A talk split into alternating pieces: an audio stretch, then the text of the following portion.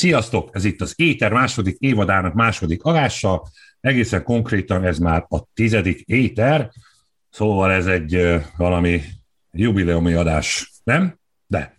Hogy öt adásonként tartunk valami jubileumi kis megemlékezést. Nos, az Éter leges-legelső kerek adása a Lovecrafti képregényekről szólt, melyben Dané Zoli adott egy gigantikus körképet a már elérhető már régebbi képregényekről, egészen kezdve az 50-es, 60-es évekről, a legelejétől, aztán belenyúltunk ide a 2000-es pluszos évekbe is, és akkor most folytassuk ott, ahol annak idején abba hagytuk, mert annak az adásnak a végén beleszaladtunk abban, hogy ugye Mike Mignola és a Hellboy képregények és azoknak a, a Lovecrafti kapcsolódását tárgyaltuk. Ugye itt volt egy jó kis, kis ajánló, Mondjuk azt, hogy ez annak az adásnak a folytatása, aztán én úgy gondolom, hogy úgy különben az év során, évek során, mondjuk úgy, hogy évek során, mivel az éter az végtelen időkig fog tartani, mindig lesz egy ilyen évközben tartatunk több képregényes frissítéses adást, be is mutatnám akkor, a, hogy kivel is vagyok itt ma az Éteri stúdióban. Ma velem van Kovács Rezsú Dániel. Sziasztok. Szabó Zoli. Sziasztok. És a képregény parafenomén Pixel Spiritista, László Márk. Sziasztok! Na hát nyilván én vagyok a hülye, hogy ilyen nyelvtörőkbe belemegyek, én pedig még mindig Tomasics József vagyok, még mindig képregény kibic. Márk, ma te leszel, a, te leszel az áldozatunk, új vendég, régi kérdés. Mondd el nekünk szépen, hogy mi volt az első olyan olvasási élményed, regény, novella, antológia, esetben nyilván triviális a képregény, ami számodra egy maradandó élmény volt. Jó élmény, rossz élmény, amire mindig szívesen, vagy nem szívesen emlékszel vissza. Oké, okay, mondok kettőt, mondok egy, egy sima regényt, meg egy képregényt. Az első regény élményem, ami, ami meghatározó volt, az amúgy később tudtam meg évekkel, hogy az egy Lovecraft antológia volt, aminek nem emlékszem a címére, de kb. 10 vagy 11 évesen bementem a könyvtárba, Szabó Ervinba, és ott a borítók alapján válogattam a könyveket, és kivettem valamelyik régebbi uh, ilyen, ilyen horror antológiát, amiben volt benne Lovecraft is, és uh, nagyon nem mertem végigolvasni, arra, arra emlékszem, és azóta is keresem azt a novellát, mert nem tudom, hogy melyik volt, arra, arra emlékszem csak, hogy egy kútban volt valami, és nem a szín az űrből az, Szóval egy kútban volt valami rettenet. A képregény élményem, ami meghatározó volt, az pedig a magyarul a Lobó és Maszk címen jelent meg, mert ez, és ez az adokszemi kiadónál jelent meg, ahol a Maszk és a, mint hogy a, az, az a Maszk, aki a Jim Carrey is volt, azt teresztették össze a DC-nek a Lobó karakterével, és ez nagyon részletesen és durván volt megrajzolva, és akkor az nekem így kinyílt a harmadik szemem, hogy úristen, így is lehet képregényt csinálni, nem csak úgy, mint a, mondjuk a Donát kacsában. És ja, akkor, akkor döntöttem el, hogy ezt én is ezt akarom csinálni. Ez volt az a képregény, ami alapján azt mondtad, hogy akkor te már akkor itt ez az út kezdtem már, hogy így nekem így rajzolással kell foglalkoznom, de, de az volt az, emlékszem, hogy strandon voltunk anyukámmal, meg még a testvéreimmel, és csak az, az újságostól így ki szúrópróba szerűen megkértem az egyik képregényt, és igen, akkor az, az nagyon így uh, sütött belőle azt, hogy akik csinálták, azok, uh, azok azt imádták csinálni, és amúgy vicces, mert az írója az később uh, dolgozott a háborúban is, John Arcudi. Akkor ez egy jó kis véletlen volt, nem? Tehát, hogy most így azt mondtad, hogy kioszkban, még régebben, ugye? És ugye mi hárman pedig akkor elmondjuk, hogy mi a, a friss olvasási élményünk, mi az, amit most olvasunk, vagy az elmúlt időszakban olvastunk. Dani Zoli és már régen beszélgettünk, mármint egy podcast adásban, amúgy. Képernyős forma megyünk, Zoli, nálad mi a történet? Hát az ünnepek alatt igyekeztem elég sokat olvasni, filmeket nézni, meg minden nem jött össze úgy, ahogy szerettem volna, és aztán, amikor évvégén próbáltam szumázni, hogy 2021-ben összesen hány könyvet uh, olvastam el, hány képregényt, hány filmet néztem végig, meg hány játékot játszottam végig játéktesztekhez kapcsolódóan. Egy nagyon síralmasan alacsony szám jött ki, ami meg, új fogadalom egyik, hogy ezt mindenképpen kicsit növelni akarom idén, mert varom sok mindenben belekezdtem, és abból nagyon keveset fejeztem be. Ennek ellenére mostanában befejeztem végre Chips Darsky-tól a Peter Parker The Spectacular Spider-Man sorozatát, ami nem egy mai darab volt, elég régen véget ért már, csak most jutottam el az utolsó kötet végére is. Az, az összességében nagyon tetszett. Az ilyen nagyobb Marvel-es DC sorozatoknál már szerintem egy jó 5-10 éve rászoktam már arra, hogy mindig egy rajzoló, vagy mindig egy író munkásságát követem, és miután a Pókemberből a Dan Slotnak ezt a több hát majdnem egy évtizedes munkásságát kiolvastam, ott egy elég nagy szünetet tartottam, és most kezdtem el megint újabb pókember képregények felé nézelődni. Mellette kiolvastam az Ebottot, ami egy a Boom Comics-tól egy elég érdekes horror képregény, illetve uh, újraolvastam Grant Morrison-tól a Nameless-t, annak reményében, hogy talán egy kicsit jobban meg tudom érteni a sztoriát, meg hogy hány felé szállt Morrison a szokás szerint, amikor meg a, a, abban a történetben. És lassan úgy kezdem megérteni a, renget, a milliónyi mitológikus utalás meg minden, de még mindig egy elbaszott túl komplex és őrült képregény, úgyhogy e, valószínűleg nem utoljára olvastam újra, hogy tisztább képet kapjak az egészről. Azon kívül könyvből a Snow Crash-nek tartok a vége fel, amit szerintem így összemeséltem, hogy akkor elkezdtem, és lassan be fogom fejezni. Mert pedig játékokkal játszok, ugye beindult már a szezon, úgyhogy uh, aki, a, aki vagy a gurun, vagy a Playdon követi a kritikáimat, írásaimat, ugye a God of War PC sportja volt most egy elég nagy szám, mert pedig most már nagyon várom a Total War Warhammernek a harmadik részét, illetve még egy jó pár címet, ami az elkövetkező hetekben, hónapokban fog majd jönni, mind horrorból, mind pedig más műfajokból.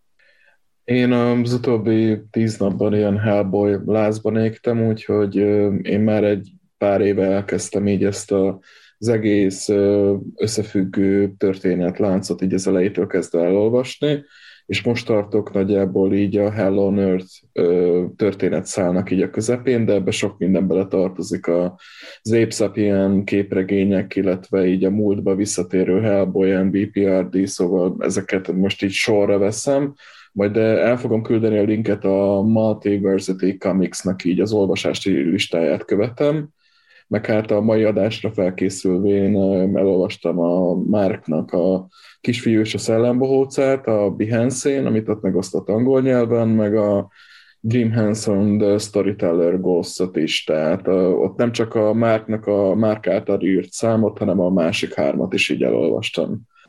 Ne hogy meg Mark lesznek még ilyenek a mai nap folyamán. Én, mikor tavaly beszélgettünk a, a Zárt Michael kötetről Somogyi Gáborral és Bögren Rebekával, ők említették ugye, hogy mind a kettőjüknek a fontos szerepet játszott itt a, az olvasási élményükben az új Borges. Én belevetettem magam Borges művészetébe, hát azt kell mondjam, hogy elég gyorsan beszippantott. Még meg kell találnom hozzá saját kulcsomat, hogy, hogy saját magam módján értelmezni tudjam az ő művészetét, de tehát falom, tehát nehéz letenni. Hát nyilván nem véletlenül. Akkor térjünk át a mai beszélgetésünk lényegére, ami a Lovecrafti képregények, és aki, ugye László Márk, a vendégünk. Hmm, talán az nem lesz baj, hogyha itt a beszélgetés elején skippeljük ezt a, ezeket a általános kérdéseket, hogy mikor kezdtél rajzolni, hol jártál iskolába, miért kezdtél rajzolni, mi volt az első. Szóval azért a, az elmúlt években azért több helyen nyilatkoztál, te már vele több interjú is készült, yep. YouTube videóban is, illetve több portálon is. Éppen ezért egy ilyen kis huszárvágás ugorjunk 2016-ig, amikor is megjelent az első Black Eater Ponyva magazin. Igen, nyilván nem fogom ezt kihagyni, mert ez iszonyat nagy büszkeség számomra. És uh, ugye abban már a legelső számban már uh, illusztrációja már szerepelt, és az is egy bohóc volt. Vidra Gyulának volt a novellája, és az is egy bohóc, bohóc készült. Aztán uh, ugye utána sorban jelentek meg a, a Black Eater magazinok, jó ideig uh, sorozatban jelentek meg az illusztrációi, és ugye a harmadik lapszámban ugye Veres Attilának a, a Visszatérés az éjféli iskolába novellája volt a, a borító novella, és azt készítetted a, a, a borítót is, ez majd itt a show note-ban majd linkelni fogom.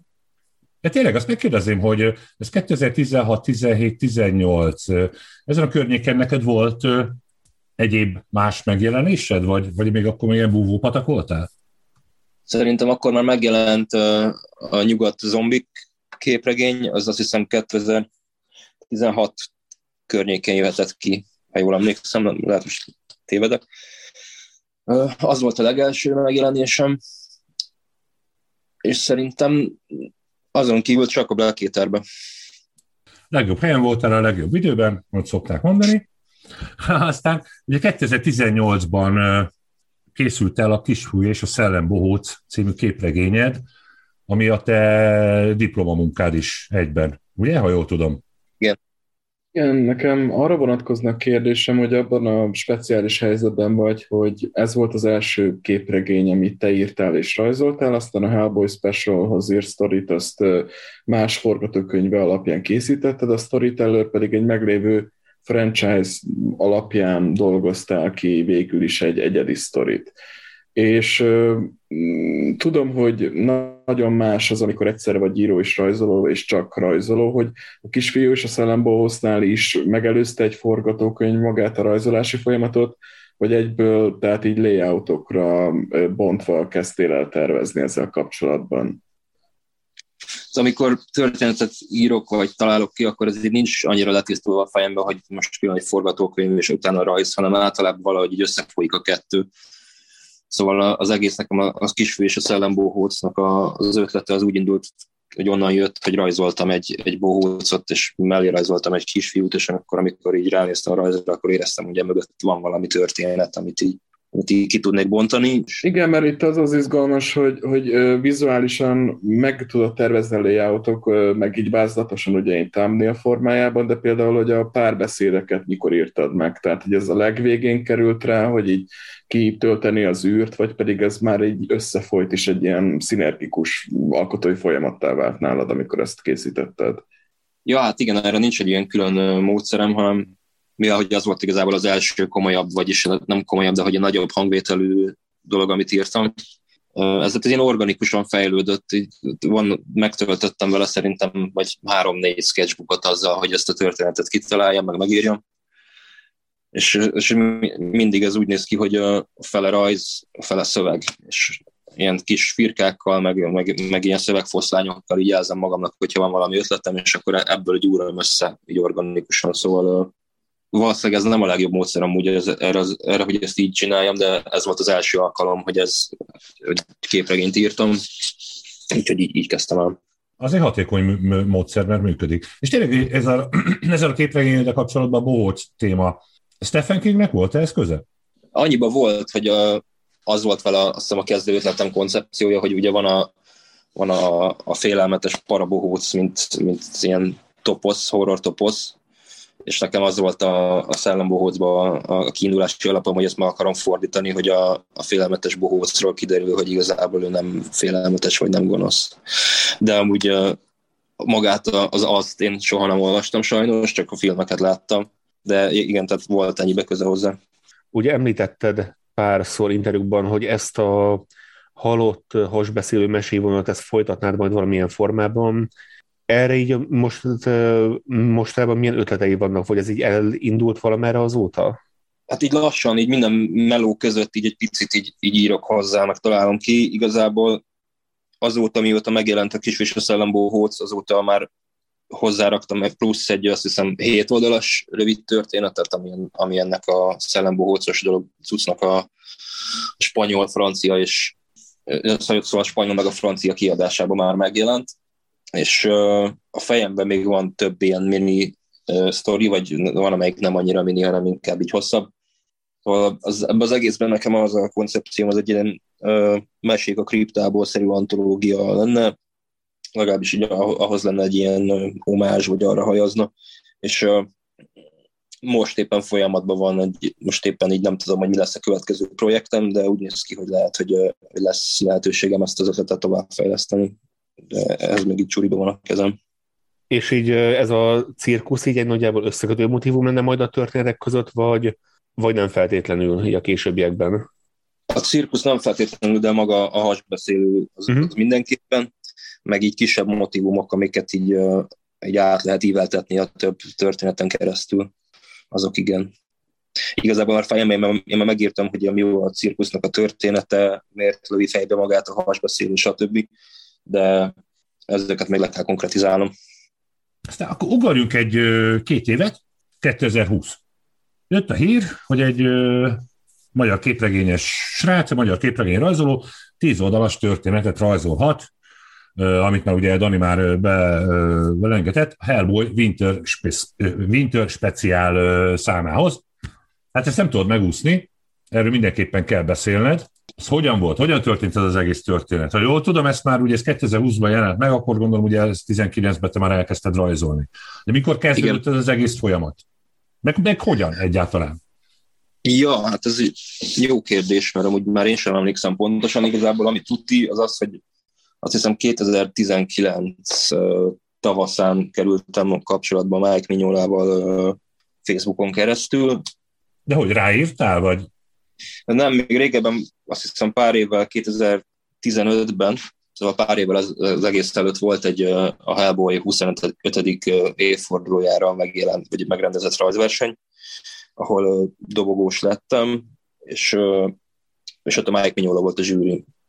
És akkor gondoltam, hogy ennyi ilyen kis nyomulás belefér, hogy akkor bejelölöm őt, bejelölöm őt Facebookon, és akkor ő az évek során így tök kedvesen csomószor reagált a, a, a kiposztolt rajzaimra, és egyszer teljesen így a derültékből csak úgy rám írt a Messengeren, hogy, a, hogy vannak-e esetleg képregény oldalak, amiket tudnék neki mutatni tőlem, vagy magamtól. És akkor én így be ö, ültem örömömbe, és ö, igazából elküldtem neki, és akkor azt mondta, hogy van egy sztori, amit megrajzolhatnék, hogyha van kedvem, meg kapacitásom, és nyilván örültem neki, mert hát Hellboy képregényeken nőttem fel idézőjelbe, úgyhogy azért nagyon örültem neki. Jó, remélem, hogy ké- kéretted magad egy kicsit.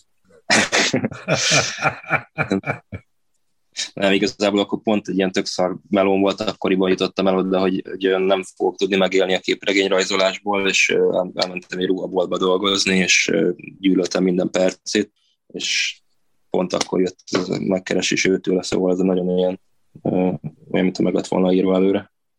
Ja, szerencsére azóta, tehát már nem, nem, nem adtam fel a dolgot, hanem így, így meg tudok belőle élni nagyjából. Jó, mielőtt még belemennék ebbe a hellboy témába, akkor lett ennek valami pozitív hozománya, úgymond, hogy... Ó, persze. Szóval szerintem ez, ez mentette meg a seggemet, mert amint, amint megjelent a Hellboy utána már válogathattam a, a meló megkeresések között tehát én olvastam az interjúidat, és nagyon sok mindent elmondtál, hogy hogyan is zajlott a megkeresés, meg maga a, tehát az alkotói folyamat, viszont arra nem tértél ki, és erre lennék igazából kíváncsi, hogy mi volt az, ami meglepően könnyűnek bizonyult, tehát így, hogy nem te voltál az író, és gyakorlatilag Mike Minolának így a tervé alapján dolgoztál, és volt külön színező is, illetve hát gondolom egy szerkesztővel is folytatott, folytattál kommunikációt, tehát mi volt, ami megkönnyítette a munkát, vagy meglepően könnyű volt, és mi az, ami így sokkal nehezebb volt, mint mikor a kisfiú és a szellembócot dolgoztál? Konkrét nehézség az nem volt, én igazából azt vártam, vagy azt számított, vagy arra számítottam az egésszel kapcsolatban, hogy, hogy bármelyik pillanatban szólhat akár Mike Mignola, vagy, az, vagy akár a szerkesztők, hogy hú, figyelj, ez nem fog menni, mert nem vagy elég jó. Tehát végig volt egy ilyen impostor szindróma bennem. Konkrét nehézségben nem, nem ütköztem. Ami meg könnyebb volt, mint ahogy számítottam rá, hát igazából könnyebb se volt annak nagyon örültem, hogy a, a határidő az nem volt szoros egyáltalán, hanem volt rá azt hiszem egy egész három hónapos időszak, amely megrajzoljam azt a tíz oldalt, és ez, ez nagyon nagy segítség volt, mert például a kisfiús szellembóc képregényt is úgy rajzoltam meg, vagy úgy, úgy uh, jutottam el a diplomamunkámig, hogy ezt előtte én már háromszor uh, teljesen nagyjából megrajzoltam és átírtam, és akkor rájöttem, hogy uh, hogy mi az, ami nem működik benne, és akkor jött a következő draft.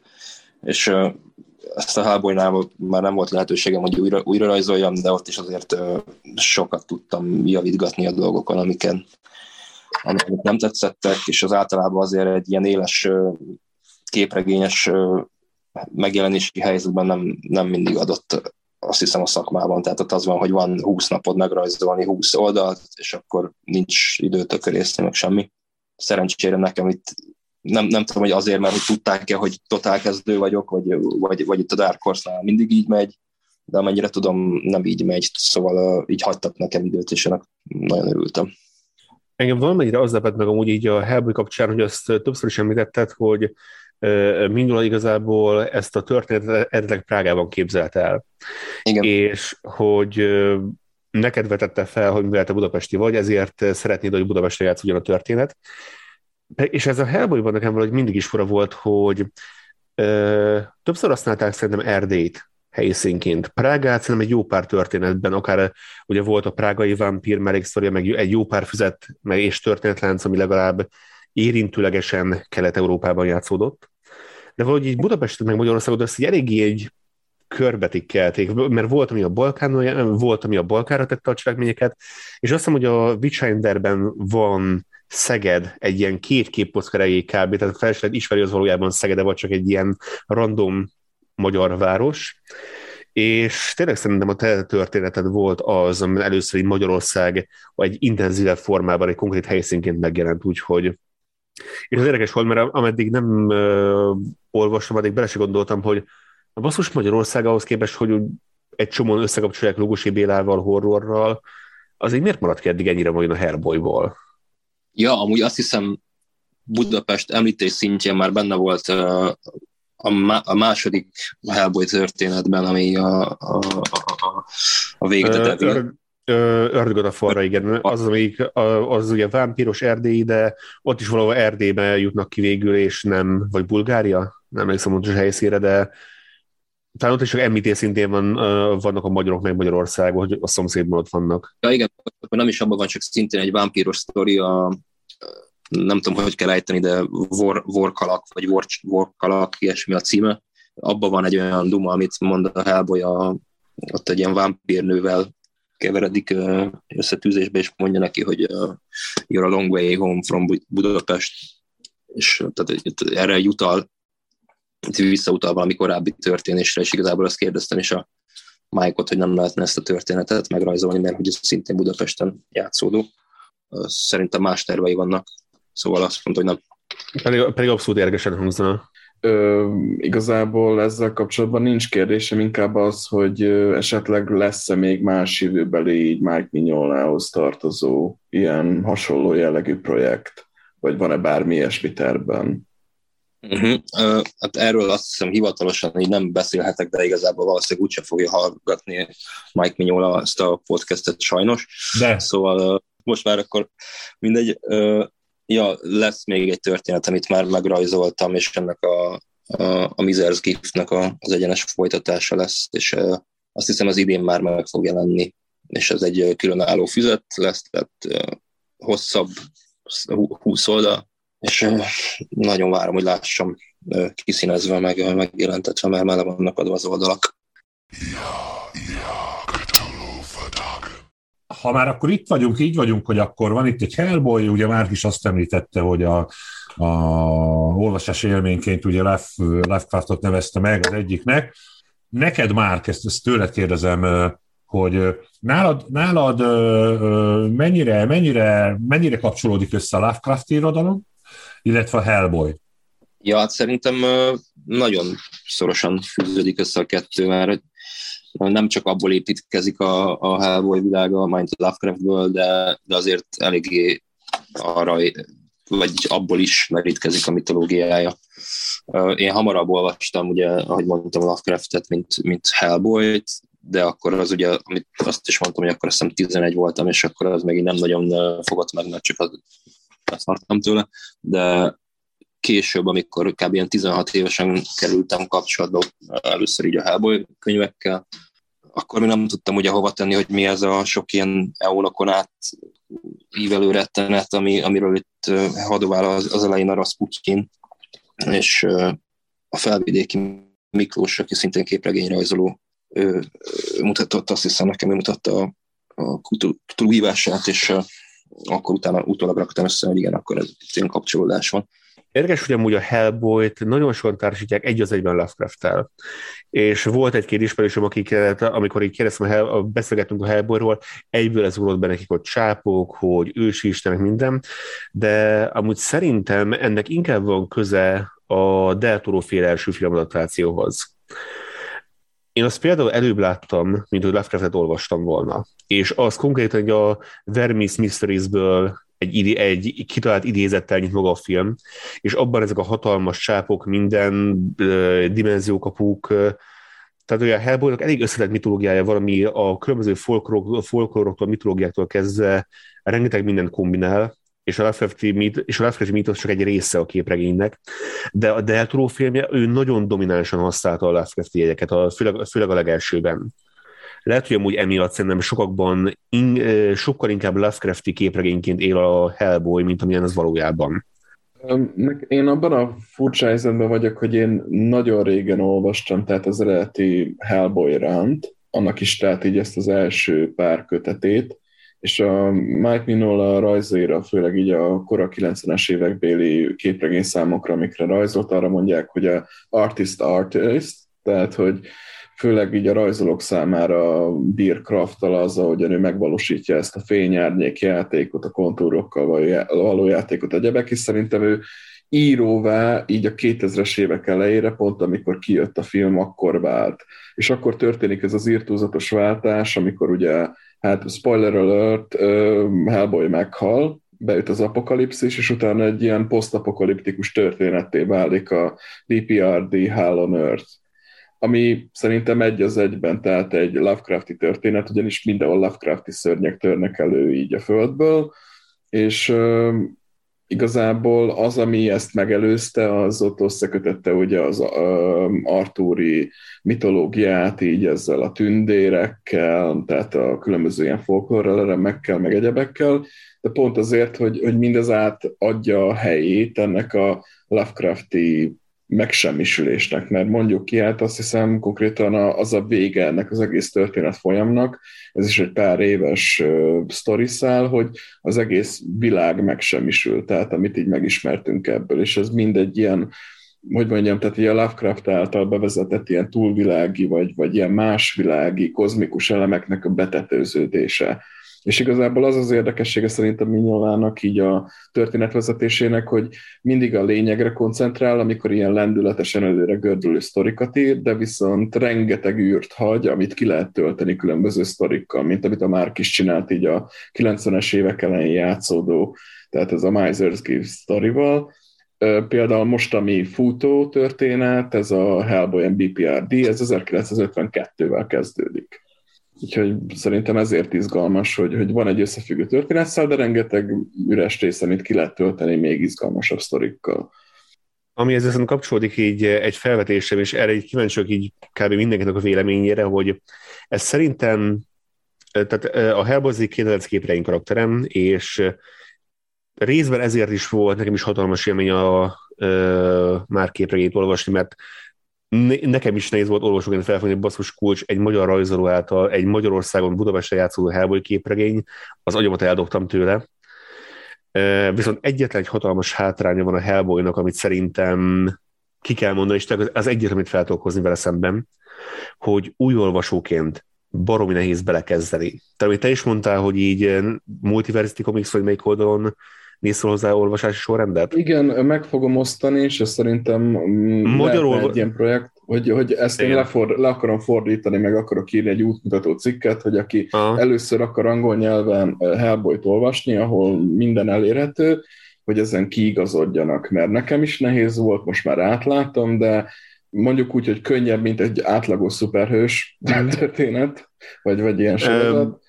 Annál igen, de a, még magyar olvasóknak relatíve könnyebb, mert a vadvirágok által kiadott sor az rendesen sorszámozva végigviszi az első X kötetet, és mellett a melléksztorikat, de a külföldbe belemenni úgy, hogy nem tudod, és ott akkor az 1952, a PKVH, minden az a világon, ott azért csak Látom, hogy jelent ez a Józsi. Most... Igen, igen, igen, igen, mert most Dani mondott, hogy az angol nyelvűeket is a magyar, magyar nyelvű kiadások, amik magyar nyelven megjelentek, azok, azokból tudsz-e, vagy csinálsz egy ilyen listát, vagy egy ilyen Létezik Utána tudok nézni, hogy beleveszem, csak nyilván a magyar kiadás az, az nem érte még utol egyáltalán, tehát így az angol nyelven megjelent kiadványokat, és aki esetleg angol nyelven követi digitálisan, például a Dark Horse-nak is van egy digitális platformja, ahol olvashatóak ezek a kötetek, nem csak képregény számról, hanem összegyűjtve, ez is megkönnyíteni az eligazodást szerintem, hogyha esetleg összeállítanék egy ilyet, mert attól, hogy valaki jól olvas angolul, még nem jelenti azt, hogy, hogy ki tud igazodni ezen a kontinuitásbéli ilyen, ilyen katyvaszokon. Itthon, hogyha magyar nyelveket nézzük, még relatíve könnyen, mert a vadvirágok által kiadott sor, hogyha valaki elkezdi az első Hellboy-jal, uh, hú, és nem jut eszembe az első kötetnek a magyar címe, Pusztítás magja, elkezdi azzal, és akkor a sor, abból a sorszámozó köteteket végigolvassa, aztán pedig közbeékelve a rövid történetek sorral, és utána most, amit most nyomatnak a Hellboy és a PKVH, ezek az 50-es, 60-as évben játszódó spin-off képregények, az még relatíve követhető, de kint az, a teljes Minolverzum, a Lobster Johnson, az Ape Sapien, a Sir Edward Grey, a rendes Hellboy a rengeteg, a rengeteg mellékszállal, és még a Baltimore, ami egy különálló univerzum, de vannak közös kapcsolódási pontok ott is, eh, legalább hangulatban, stílusban, követhetetlen. Tehát eh, bármennyire szeretem, és próbálom követni évről évre, hogyha le is csúszom valamire, az is hogy következik, hogy ékelődik be ebbe a folyamba,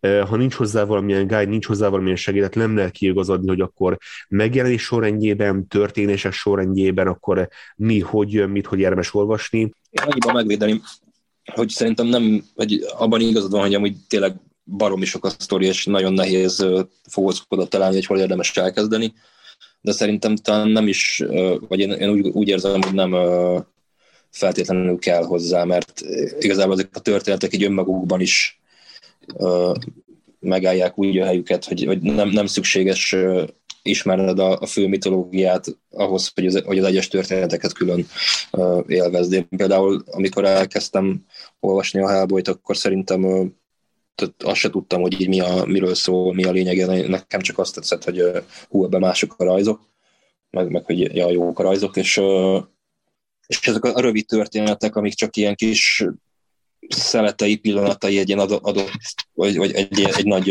egésznek, és nem kell mindenképpen a nagy egészt, hogy az a képbe legyél, nem szükséges az, hogy az adott rövid sztorikat élvez az olvasó. Ahol szerintem én is hasonlóan kezdtem, mert én is talán a harmadik, negyedik kötettel, az egyik a leláncolt koporfa és más történetek, a másik pedig a pusztás jobb kezem, mindkettő rövid történetekkel teli gyűjteménykötet volt, ezekkel kezdtem a Hellboy olvasását, és ott még ugye, hát az első két kötet összefüggő sztori volt, de az tényleg az az időszak volt, amikor szinte kizárólag ilyen ki, egy-két-három füzetes sztorik jöttek ki főleg, és azok voltak összegyűjtve. És ott valóban nem hátrány, az tényleg szinte bárhol be lehet, lehet kezdeni, akár valaki a, ját, a filmek közül, a, fi, a filmek után kezd be az olvasásába ezen a ponton, akár valaki mondjuk azt az egy-két nem túl jó sikerült játékadaptációt látja belőle először, az is egy jó belépési pont, bár én igazából mindenkit óvaintenék a két játéktól, még, még talán a PlayStation 3-as úgy, ahogy, de a PS1-es az, hogy kb. minden idők egyik leg, legborzasztóbb képregény adaptációjaként tartják számon. Tehát ott bár, ha ezekkel kezd valaki, akkor teljesen oké, viszont amit Dani is kiemelt, ez a Hello Earth vonal, ez az ahhoz felvezető részek, a Wild Hunt, a Darkness Calls, amikor már tényleg ilyen egész köteteket megtöltő, nagyjából összefüggő és egymáskor követő történetek jönnek, oda azért már nem már tudni, hogy akkor hol érdemes belekezdeni, és azok hogy jönnek egymás után, hogy kapcsolnak egymáshoz, mi mivel párhuzamosan, tehát Nekem a Hello Nerd például azért volt egy kicsit nehezebb olvasmány, mert ott, azt, ott tulajdonképpen párhuzamosan kell olvasni az Ape hogy a két sorozatnak így az, e, az átfedésben levő eseményeit azt így tud követni hozzá. Ja, ez, ez igaz. Én a, a kora, korai Hellboy történetekről beszéltem ugye elsősorban, amikor még Hellboy csak így össze-vissza vándorol a világban, és belekeveredik mindenféle ilyen folk, meg, meg mitológiai ügyekbe. Ja, az, az igaz, hogy onnantól kezdve, amikor már nem csak Mignóla írta a sztorit, hanem bejött a már említett John Arcudi, meg, a, meg nem tudom, még a Scott Ali volt, aki ír, írt akkoriban, és ja, ott már, ott már elkezdett ilyen, kicsit ilyen szappanopera történet folyamba átmenni a dolog, és ott, oda már tényleg érdemes elolvasni ezt a reading guide-ot. Amúgy, ha erre kitértünk, hogyha lenne lehetőség, akkor inkább ragaszkodnál valamennyire Hellboyhoz, vagy igazából ebben a kiterjesztett Mindula verzumon belül szívesen rajzolnál mondjuk más, más sorozatokat is, Lobster Johnson-t, PKVH-t? Ö, én bármit szívesen rajzolnék ebből az univerzumból. De hogyha egy ilyen elképzelt világból vagyok, ahol én mondom meg, hogy mit rajzolhat, vagy mit szeretnék a legjobban rajzolni, akkor, akkor nyomnék valami épp szép ilyent, vagy valami Roger karakterhez valami, valami minisztorit, vagy ilyesmit. Ha valaki a külvilágból érkezik, egy valami egy ilyen alvilági részről, ahol még én, ahol aki más nem ismeri, csak a filmeket látta. Ugye volt az első kettő, ugye a Deltoros, meg ugye volt a... Meg ne nézd a harmadikat, hogyha nem láttad még, ez, én újra és újra próbálok, én újra és újra próbálok neki futni, és Szerintem nem. tök jó volt. Mi, mi a, mindenkinek baja van olvasva, milyen szar. Ez egy, bajom, egy bajom van vele, nem Deltorónak hagyta, hogy a harmadik filmet megcsinálja az. Az vele a problémám, hogy azt kaptuk a trilógia lezárása helyett. Szerintem én, én olyan okat rögtem rajta, maga, maga a látvány, ugye a dizájn, a képi világat, szerintem egy milliárdszor jobb. A karakter, nyilván nem jut eszembe a neve, ugye, aki a Stranger Things-ben is játszotta, ugye a, a sheriffet, hiszem, ő játszott. David, David Arbor, igen. Ő. Igen, ő alakítja. Szerintem, szerintem teljesen jó. Most, na, oké, na jó, akkor most akkor itt álljuk meg itt egy pillanatra, mivel ugye én nem értek ez a történethez, akkor most mi, mi, mi a gond a kettővel? Én hamarabb láttam a Hellboy filmeket, vagy legalábbis az egyet, mint ahogy a képregényt ismertem volna, ha jól emlékszem. És mint film engem amúgy egyáltalán nem fogott meg elsőre, és csak utána kezdtem el értékelni jobban, miután már a képregényt is ismertem. És ja, szerintem is a, a reboot az nem sikerült túl jól. Nyilván, hogyha utána olvas az ember, akkor így egyértelmű válik, hogy ott, ott is ilyen klasszik producer, a, a rendező és az írók elleni konfliktusból fakad valószínűleg az, hogy nem lett egy túl jó film, vagy legalábbis ezt így, a, így, így ez volt a fogadtatása. Én kevés filmben éreztem azt, hogy ki akarok sétálni a moziból, de ezen a rebooton azt éreztem, hogy ki, ki, ki akarok menni. De jó, de azért, mert, mert alapvetően szarfilmnek tartod, vagy azért, mert hogy Hellboy filmként szarnak tartod?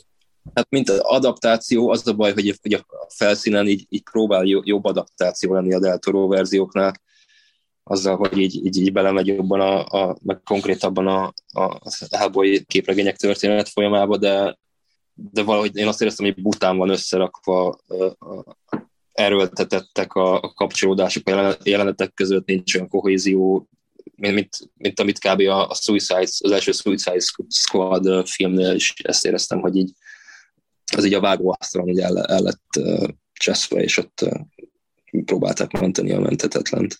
Látvány szempontjából tényleg jobb szerintem sok dolog benne, mint a, mint a Deltorósban. Hát de látványterén ugye tíz évvel későbbi film. Én nem is a hát- én nem is az első Suicide Squadhoz hasonlítanám uh, a problémáit, illetve a hibáit, illetve azt a filmet, hanem szerintem a Hellboy-nak az a film az, ami a Batman vs. Superman volt a DC-nek. És egy konkrét, egy konkrét dologgal, dologgal meg tudom indokolni, a Batman vs. Supermannek az összes, vannak jó pillanatai, nem tartom egy mentetlenül szarfilmnek, de az egyik legmélyebb pontja annak a filmnek az, hogy a végén a Superman halálát, remélem, hogy ez nem spoileres, már ugye egy 2015-ös, 2015-ös filmnél. Szóval nem, remélem, hogy nem spoileres, de az, hogy a Superman halálát besítik egy ilyen 10 perces lábjegyzetbe, ami ugye az egész képregény történelemnek az egyik legikonikusabb pontja volt ott a 90-es évek elején, hatalmas felzedéssel, hírveréssel lehozta a New York Times-tól kezdve, nem is, tudom, a, nem is tudom, hogy hány helyen, hogy ez mekkora esemény, mekkora popkulturális mérföldkő, és így, ahogy Zack Snyder csak egy ilyen lábjegyzetként bedobott a film végére, hogy aztán a következőben vissza is hozza, és ennyire félrekezelte ezt, ott nekem az volt az a pont, hogy na, el, na elmentek a picsába kb. így. És a Hellboy-nál ugyanez, hogy oké, okay, rebootolták, eh, nem volt problémám a szereposztással, nem volt problémám, még azt is meg tudtam volna emészteni, hogy akkor nem fogom látni valószínűleg a Deltoró féle víziónak így a végét, a lezárását, hogy akkor ott hogy érnek véget azok a szálak, amik így félbe maradtak. De az, hogy ott eh, szinte belecsapták a semmiből, azt a történetvonalat a filmbe, ami a képregényekben akkor ott már évek óta építkezett a különböző sorozatok révén, az egész Nimue vonal, az Arthur legendakör, minden, és hogy hirtelen csak úgy odarántják a filmre, az nekem annyira antiklimatikus volt, annyira, annyira összecsapottnak érződött. Ja, ez mindig az, amit, vagy szerintem is mindig az, amit mondasz. Én még azt tenném hozzá, hogy az erőltetett ilyen keménykedés, meg káromkodás az engem nagyon ledobott benne. Tehát ugye azt hiszem úgy kezdődik rögtön, hogy az az első mondat, hogy it was the fucking dark ages, és így amúgy ilyen egyáltalán nincs a képregényekben, hogy ilyen, hú, most csúnyán beszélünk, szóval szerintem ott látták, hogy a Deadpoolban, mit tudom én, így egyiskedik a karakter, meg ott, ott vannak ilyen felnőttebb témák, és akkor gyorsan megpróbálták belesűríteni ebbe, ebbe a filmbe is ezt, ezeket. Nekem a filmen kapcsolatban az alapvető problémám az az, és tök jó, hogy belemegyünk ebbe, hogy hogyan dolgozta fel ezeket a nagyobb volumenű történetszálakat. Az alapprobléma az az, hogy fogta ezt a gótikus vonalat, és teljesen száműzte belőle, és feldolgozta úgy, mint ami benne van a Hellboy képregényekben, hogy így a ponyva irodalom és a ponyva képregények, ezüstkori képregényeknek tett egy ilyen szerelmes levél, és azt megpróbálta feldolgozni úgy, hogy jó, akkor hogyan csinálunk ponyvát mozgóképen, egy ilyen gagyi, félig meddig öntudatos akció kalandfilmet csinálunk. És ez még működött is volna, ha jobbak az effektek, tehát tetszett a design, tetszett, hogy átment ilyen metal vonalba, de, de egyszerűen nem igényes, nem elég alaposak az effektek. Például ott a Daimyo-nak az átalakulási jelenete, hogy egy ilyen vérjaguár, az, az egyszerűen borzalmasan nézett ki, meg például amikor ott az óriások arcot, egyszerűen nem, nem volt annyira hogy mondjam, átütő és, és életszerű az az effekt megvalósítás, és hát a másik része, hogy van a Hellboyban humor, főleg amikor történik, és akkor megáll az akció egy pillanatra, és akkor Hellboy elsüt egy ilyen, ilyen egysoros valami beszólást, és ez vicces, de itt meg az volt a baj, hogy jó, akkor átmegyünk ebbe az ilyen, majd hogy nem, öntudatos ilyen negyedik falat döntögető ilyen vicceskedésbe, de nem volt vicces. Egyáltalán nem éreztem át a humort. Tehát ez, hogy drágárak vagyunk, amit mondott már Kis meg ez, hogy, hogy gyakorlatilag Hellboyt úgy ábrázoljuk, mint egy ilyen felfogalkodott tinédzsert, aki állandóan lázad, meg köfeszkedik. Ez, ez például benne van a képregényben is, meg főleg a, a Guillermo del Toro féle filmekben volt még inkább, mert a második rész az pont arról szól, hogy hogyan lesz ebből az ilyen felelőtlen tinédzserből, fiatal felnőttből egy érett férfi, kellett egy terhesség hozzá, de valahogy, valahogy nem, nem állt össze, és élek a gyanúperrel, hogy nem is lesz ebből folytatás, mert épp hogy behozta azt hiszem a költségvetését, és nem volt túl jó a fogadtatása, tehát nagyon lehúzták a kritikusok is, meg a nézők is. Tehát Mila Jovovich mennyire bízott abban, hogy majd ebből, ebből majd egy kultfilm lesz a megjelenése után. Hát szerintem még most nem úgy állnak a dolgok, hogy ez, ez valóban kultfilm legyen. Ja. Most egy kicsit átvezve itt a Lovecrafti vonalra, itt a Lovecrafti vizekre, te, mint azért itt a vizualitásban és a vizuális megvalósításban szakember. A Lovecrafti filmeknél úgy általában, hogy ez egy nagyon jó kifogás, szokták mondani, hogy, hogy itt az lenne a lényeg, hogy megmutatni a megmutathatatlant, és hogy azért nem tud készülni jó Lovecrafti film, képregény is talán, mivel hogy itt az lenne a lényeg, hogy nem tudja megmutatni azt, amit Lovecraft mond. Te szerinted, te, mint azért ugye nyilván grafikus, kreatív szakember, neked erről mi a véleményed? Ezt tényleg nem lehet megmutatni, vagy ezt csak akarni kellene? Azt hiszem nem láttam tökéletes Lovecraft adaptációt se filmben, se képregényen, képregényben, de elemeiben sok, sokan közel jártak hozzá, hogy, hogy visszaadják már azt. Például nekem a kedvencem a John Carpenternek a, az őrület torkában, azt hiszem az a magyar címe, ami szerintem egy elég Lovecrafthez, vagy szellemiségéhez közel álló film.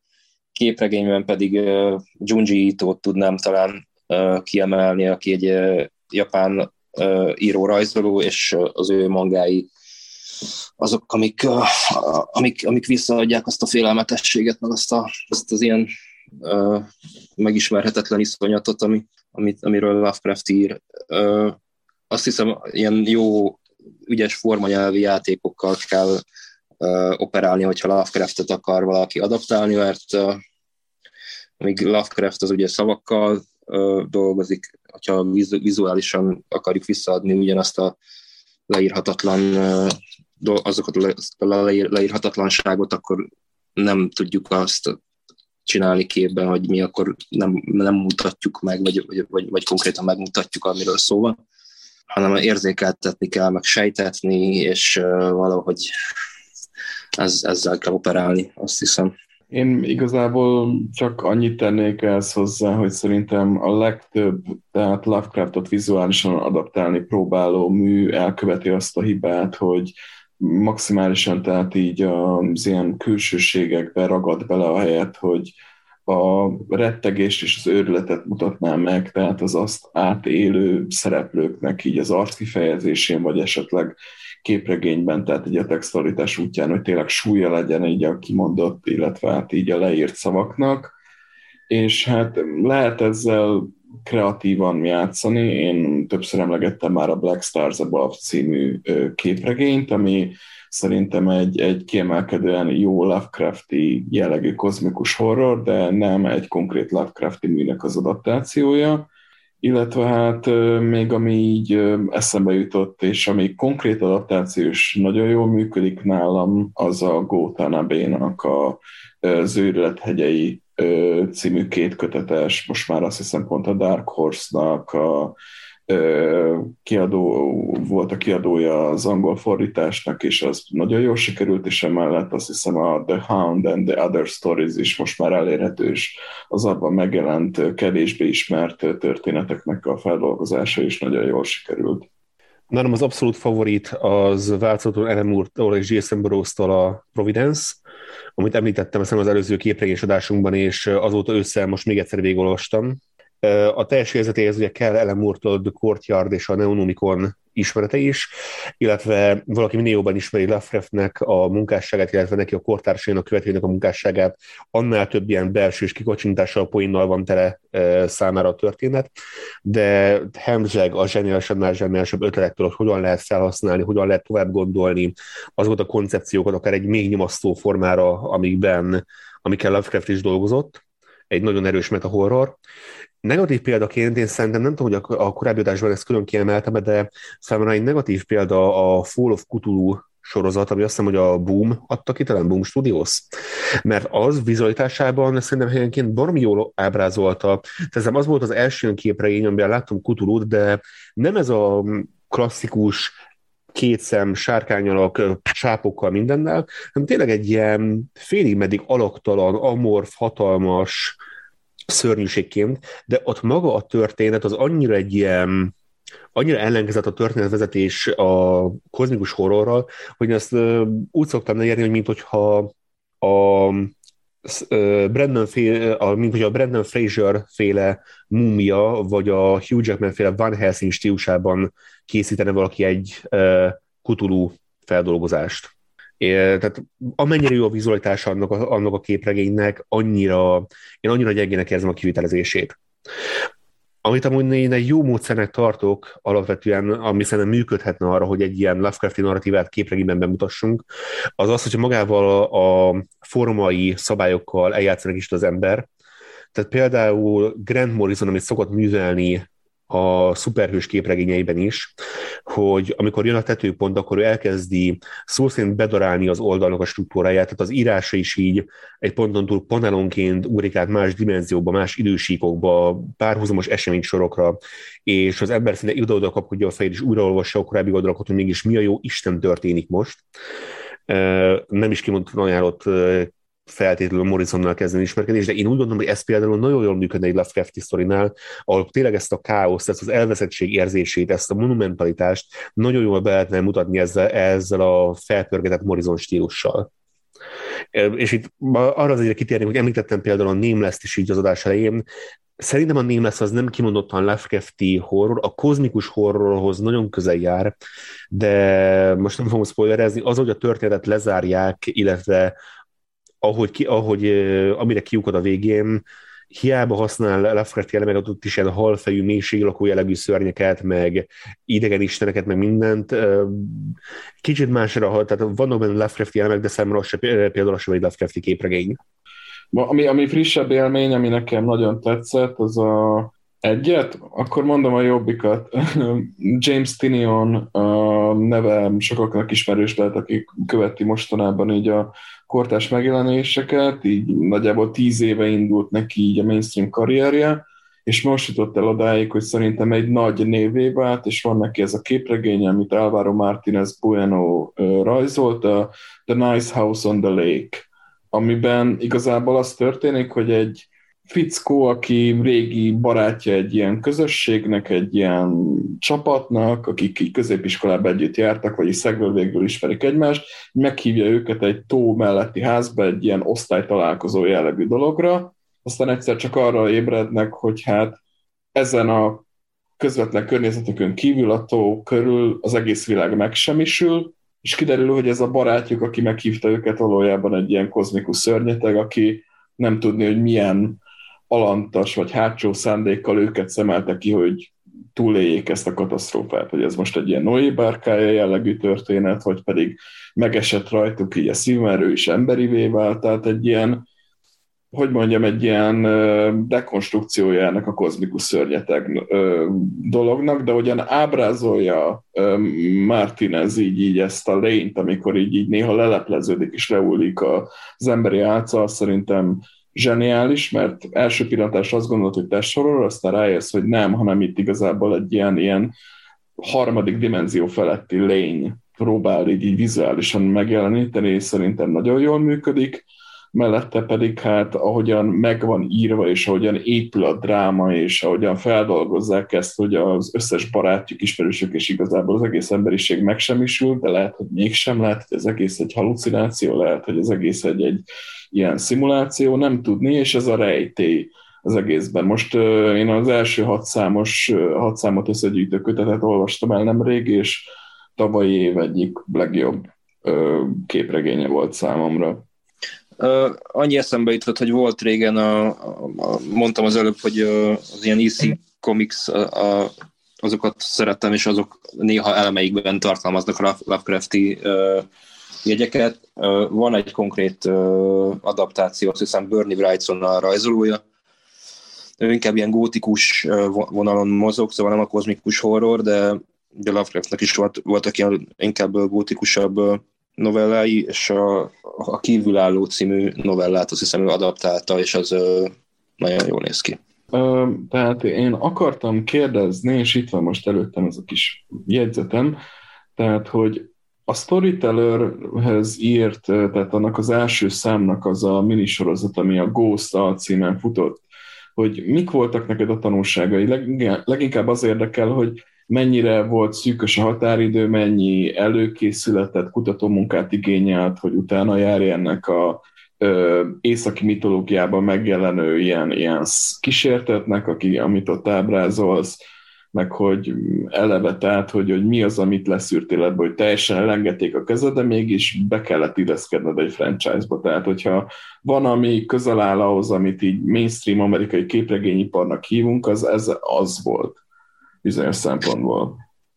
Igen, az, hát az a Hellboyhoz képest utána az egy sokkal mélyebb víz volt, tehát ott, ott azt hiszem az egészre volt összesen két hónapom, hogy, hogy megírjam és megrajzoljam, ami nekem horror, mert nagyon elég lassan, lassan készítem az oldalakat. A tanulságom az az volt belőle, ami szerintem így kb. minden ilyen filmkészítőnek, vagy kezdő, kezdő ilyen képregényesnek tanulság, amikor így bekerül egy ilyen ipar, iparosítottabb gépezetbe, hogy ja, hát itt, itt nincs idő tökölni, meg nem, nem tudsz semmit csinálni. Szóval a lényeg az, hogy ott megírtam egy sztorit, amit utána uh, nagyjából teljesen átírtak a, a, a szerkesztők, és uh, hát igazából egy, ez egy elég negatív élmény volt, de mindegy, nem akarom őket így fikázni, mert hogy igazából én is teljesen kezdő voltam, vagyok, de akkor még, még inkább az voltam, és zéró tapasztalattal ezt nem tudtam volna jobban, jobban kihozni, mint ahogy kihoztam. Nagyon sok mindenbe beleszóltak. Én ott egy ilyen magyar népmesék, meg az igazi storyteller sorozatnak a, a hangulatához jobban illeszkedő valamit képzeltem el csak a olyan elemek voltak, amik nekik nem tetszettek, és az eredmény az egy ilyen, kicsit egy ilyen, én egy katyvasznak érzem. Pont a napokban került a kezembe az a képregényes elolvastam, egy kicsit így szégyenkezve tettem le. A tanulságom az volt belőle, hogy legközelebb felkészültebb leszek. Maga a, az, hogy ahogy megtaláltam a, a, témát, meg, meg, a, meg ja, hogy miről fog szólni a sztori, az amúgy egy jó élmény volt, meg szerettem írni. A végeredmény nem annyira a szívem csücske, de hát ez egy ilyen, ez egy ilyen szamárlétre, ami végig kell menni valószínűleg, hogyha valaki ebbe az iparba dolgozik. Őszintén szóval én elolvastam a másik három képregény számot is, és így is a téd volt a legerősebb számomra így ezek közül, úgyhogy még egyszer gratulálok annak ellenére, hogy ilyen, ilyen felemás érzéseid vannak amiatt, hogy a szerkesztők átírták. A képregény blogban írtál egy ilyet, vagy válaszoltál, hogy volt egy fanzinos próbálkozásod, amit még a Momén csináltál, egy ilyen 16 oldalas bevezető sztori, egy istenekkel és démonokkal harcoló alkoholista csövesről. Most én nem akarok nagyon belemenni, de nekem van egy nagyon hasonló ötletem, csak én nem vagyok annyira jó rajzoló, mint te, én is grafikus vagyok, csak inkább tehát ilyen kiadványszerkesztő grafikus, hogy ezzel hogy állsz, meg hogy, hogy van-e bármifajta előrelépés ebben a projektben? Hát az is egy olyan kb. 5 éve göny egyre növekvő projekt a fejemben, amire sose találok időt. Az ötletet még nem engedtem el teljesen, mert amúgy szerintem tökre jól lehetne használni egy epizódikusan, ilyen rövid sztorikra, sztorikban kiadva. 16 oldal meg van rajzolva, az életem első 16 oldalas képregénye volt, amit rajzoltam, egy rakás szar, de ja, ezt szívesen folytatnám, hogyha egyszerről lenne rá időm. Egy záró kérdésem lenne, mikor lesz László már H.P. Lovecraft képregény sorozat egy fullos Kickstarter kampánya megtámogatva? Ilyen konkrétan azt hiszem sajnos nem lesz soha, de hát hogyha lenne egy ilyen megkeresés, akkor nagyon örülnék neki. Önmagamtól én mondtam már a szín az űrből szívesen feldolgoztam volna régebben, hanem azóta nem láttam volna, hogy mások is nagyon sokszor feldolgozták. Ja, amúgy én nagyon szívesen adaptálni Lovecraftet, vagy próbálnám megadaptálni Lovecraftet, hogyha lenne rá időm. Vagy egy konkrét felkérés. Vagy egy konkrét felkérésem. Nos, ennyi volt már az éter. Köszönjük megtisztelő figyelmeteket. Már neked nagyon köszönjük, hogy elfogadtad a meghívásunkat. Kövessétek a Facebook oldalunkat, csatlakozzatok Discord szerverünkhöz. Ne felejtsétek el a Grimoire a TBA támogatói oldalát, hiszen támogatásotok nagyon fontos a működésünk szempontjából. Még egyszer köszönjük figyelmeteket, és ne felejtsétek el, hogy érdemes strandra járni, hiszen ki tudja, lehet, hogy a következő Hellboy képregényt ti rajzoljátok. Sziasztok! Sziasztok! Sziasztok! Sziasztok!